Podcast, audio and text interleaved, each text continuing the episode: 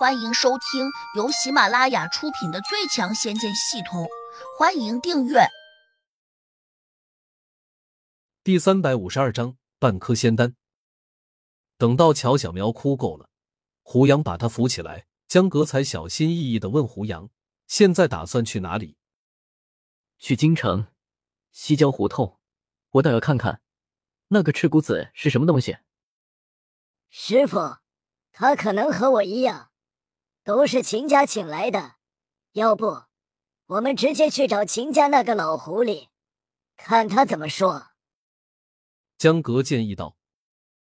秦家老狐狸？胡杨喃喃地念道，这是秦家明的父亲秦昭吗？不，他是秦少的叔爷爷，也是修炼中人，在江湖中倒也有些声望，不然我哪会因为他一点钱财就出来找你算账？嗨，如果不是这样，我也没法遇到师父你。如此算来，也叫因祸得福吧。京城秦家，秦昭已经得到消息了。他呆呆地看着前面那个身材有些枯瘦的老头，声音有些颤抖。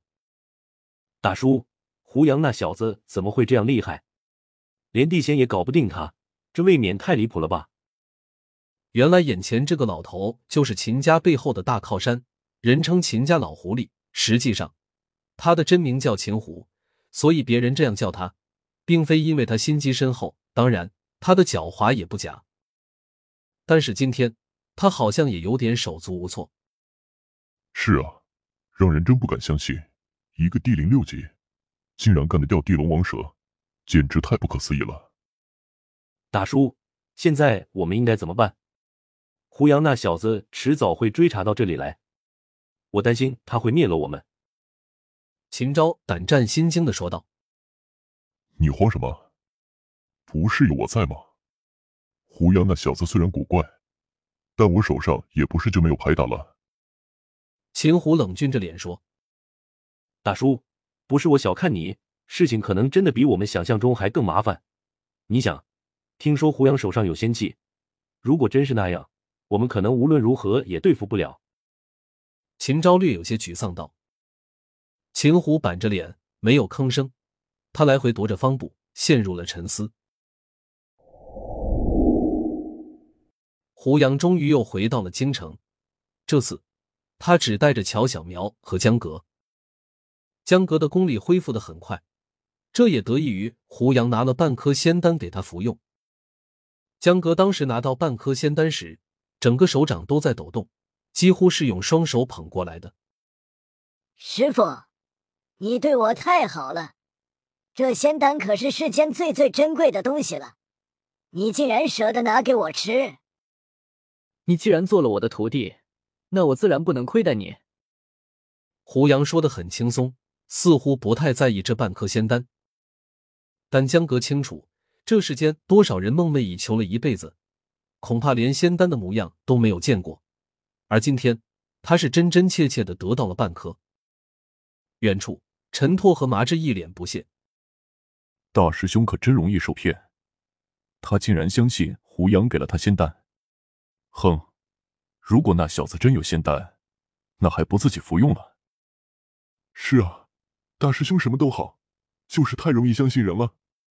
哎。”等他吃了这老石子的仙丹，然后功力没有半分长进，他自然就清醒了。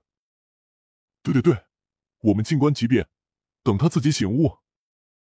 陈拓和麻志打定主意，准备看江格的笑话。江格似乎没有注意到两个师弟一直跟着他，盘好腿，他坐了下来，立刻将那半颗仙丹迫不及待地塞进嘴中。他运起功法时，一脸的喜悦。这让陈拓和麻志悄悄看见后更加轻视。大师兄很快就会发现，仙丹和我们凡间的灵丹没什么区别。哈哈，到时他如果还不醒悟，我把名字倒过来写。陈拓哼了声，麻志点头附和着。西洋镜总是会被戳穿的，我们只管慢慢看好了。他手上拿着一个古铜色的镜子，正是这件法宝可以把江格的身影清晰地展现在他们面前，也正是这面镜子，他们才能轻易找到江格。江格这两个师弟太了解他了，大家都认为江格做事莽撞，稍不留意就会惹上祸事，所以他们便往江格的脖子上戴了一块玉石。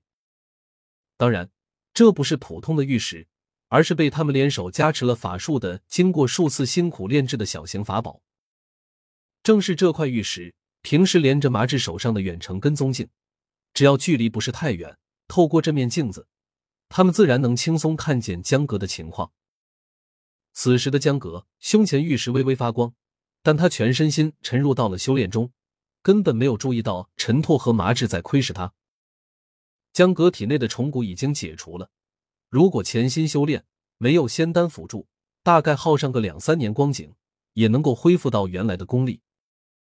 他这次被胡杨整得稍稍狠了一点，功力直接降了几成，然后解了大半虫蛊后，又吞服了师门炼制的大量灵丹，才勉强恢复到了六级。从六级到七级，虽然只是一级，但由于越往上升难度越多，且需要的法力更多，所以这一集很难顺利迈过。毕竟江格体内一度被虫子咬得千疮百孔，就连经脉都差点被咬断了。陈拓和麻志之前见到江格时，就已经用神识看得很清楚了，他们当时一度很失望，虽然他们这个大师兄努力恢复到了六级，但身体却已经明显出了问题，除非真有超级厉害的灵丹妙药，否则他不可能提升到原来的功力。二师兄，你说大师兄的功力有没有可能恢复？麻志谨慎地问。如果他真的吞服了仙丹，当然有可能。不过，我只想问一个问题，麻志，换了你来，你会轻易把仙丹送给别人吗？陈拓轻视地问。他这样问，显然是说，胡杨只是在做样子，根本不可能把仙丹送给江格。麻志迟疑了下，也不是完全没有可能。如果胡杨那小子手上有很多仙丹，他拿一颗给大师兄，似乎也不是一件很困难的事情。陈拓吃了声说：“刚才我听见胡杨说，他手上只有一颗仙丹，所以只能给大师兄半颗。”本集已播讲完毕。请订阅专辑，下集精彩继续。